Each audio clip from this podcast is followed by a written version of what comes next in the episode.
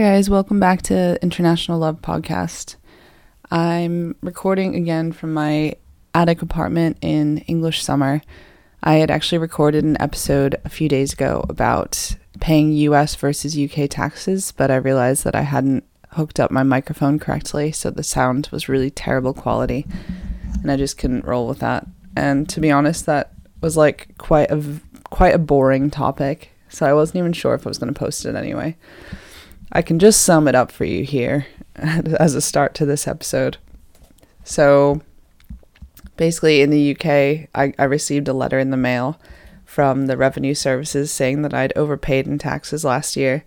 So, all I had to do was sign up online and put in my bank details, and then they deposited what I'd overpaid straight into my bank account, and that was it. It was took about three minutes, and that was my whole tax filing for the year um, I know that it's different if you own a business or if you're in a higher income bracket than I am, but luckily I don't make that much money. So it was a bit more of a non issue. And then I was just comparing that to the US taxes where I still have to file taxes every year and I've I've been doing it for 3 years now and I'm not sure if I've done it right ever. So I think next year I have to hire an accountant just to make sure that I have that I haven't fucked anything up just because the US can actually cancel or prevent you from renewing your passport if you haven't been properly filing your taxes every single year. Basically, they just want to know how much you're making in any other country. And if you're making too much money, which I'm not, they'll tax you additionally. So you'll pay tax for England and the US. So it's super annoying and just a classic American way of doing things, I suppose. Um, today, I actually wanted to talk about something a bit more personal than taxes, because that's just dry and boring, and I didn't really have that much to say about that. I wanted to talk instead about some of the realities of being an immigrant in another country or an expatriate. So, I started traveling after college. I think I've said this before, but I started traveling um, because I wanted to see the world and I wanted to really feel free. I didn't want to get tied down to a job where you had to request time off. I mean, you still have to do that to an extent, but I didn't want to only have a certain amount of vacation days a year and have that kind of external structure keeping me in some place. I wanted to be able to just get up and move if I felt like it because that was what was really, really important to me at the time. So I started traveling. I got that job in Spain for a travel company, a party company, and they were some of the best years of my life. And that's where I met Louis, my husband now. So I really enjoyed that. And but then there's times when you're on the road, when you're living out of a backpack, and some of the the greatest things, like the things that you miss the most, is just not having to repack your bag every day, having clean sheets and a quiet place to sleep, and not having to lug your uh, all of your stuff around with you all the time. So sometimes when you're traveling, also you you don't have a lot of money to play with. So there's times that you'll be in somewhere so beautiful and so cool, but you can't actually really do all the things that you want to do and try all the foods that you want to try because you you're on a budget. So I mean, the grass is always greener. So when you're in that state sometimes you really just crave stability and you're like, "Oh, I just wish I had a paycheck and I wish I had a house, so I didn't have to lug my stuff around with me. So you sort of do a 180 from time to time. And that's how I ended up settling in Liverpool, as I've said before on here as well. Louis and I, so I was able to get my Irish passport,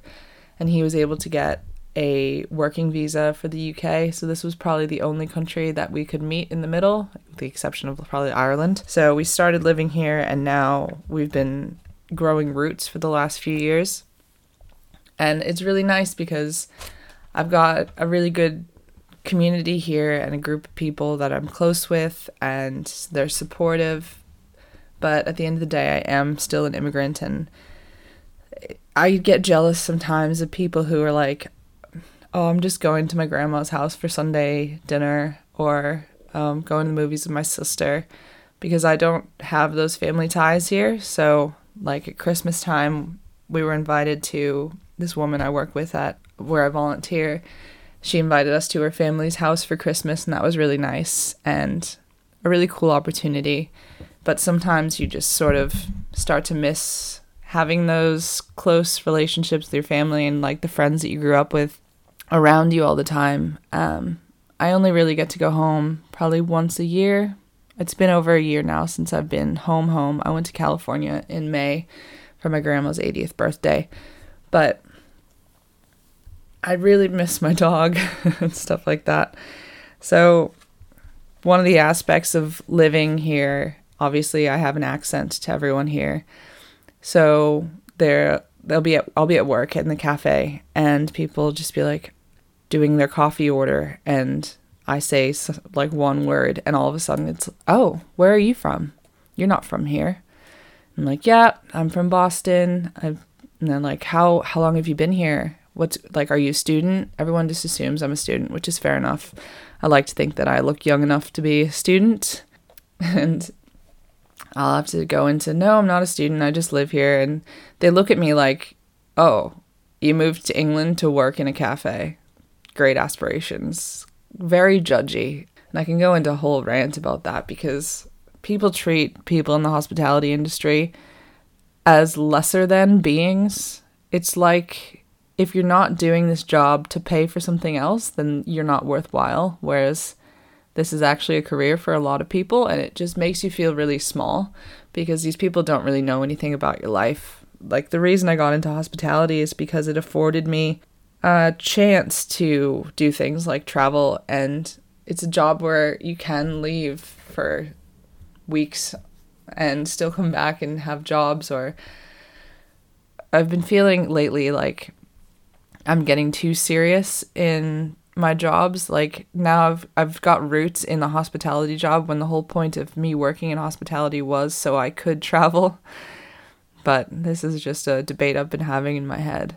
So these people will ask me this and then pretty much the third question they'll ask me is what are your plans? How long are you staying here for?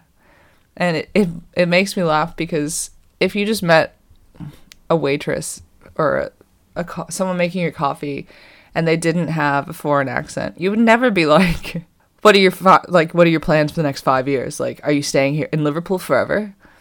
And it's just very personal, I think, and they don't understand when I I just go, I don't know, like, yeah, I guess so.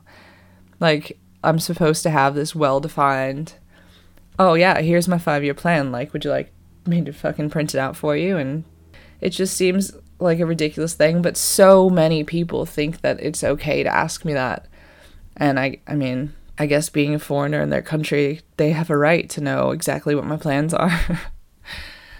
and I don't know my plans, and it's coming at a time when I'm really sort of trying to work it out in my head what I'm doing with my life. I'm 26 now, and I'm married, and it's kind of hard to like this is a time when maybe you'd be buying a house or thinking about having kids, but it's really hard for me because I feel like my whole life is a bit up in the air just because I don't know what my plans are for the next 5 years. I don't know if we'll be allowed to stay in this country after Brexit. I don't know if my Australian visa will be approved next week or next year or in 2 years. So it's very up in the air and it's hard for me to make plans because I don't know where I'm going to be. And I like there's so many things about being an immigrant that I, w- I just wish there was like a how-to guide like how to pay your taxes correctly.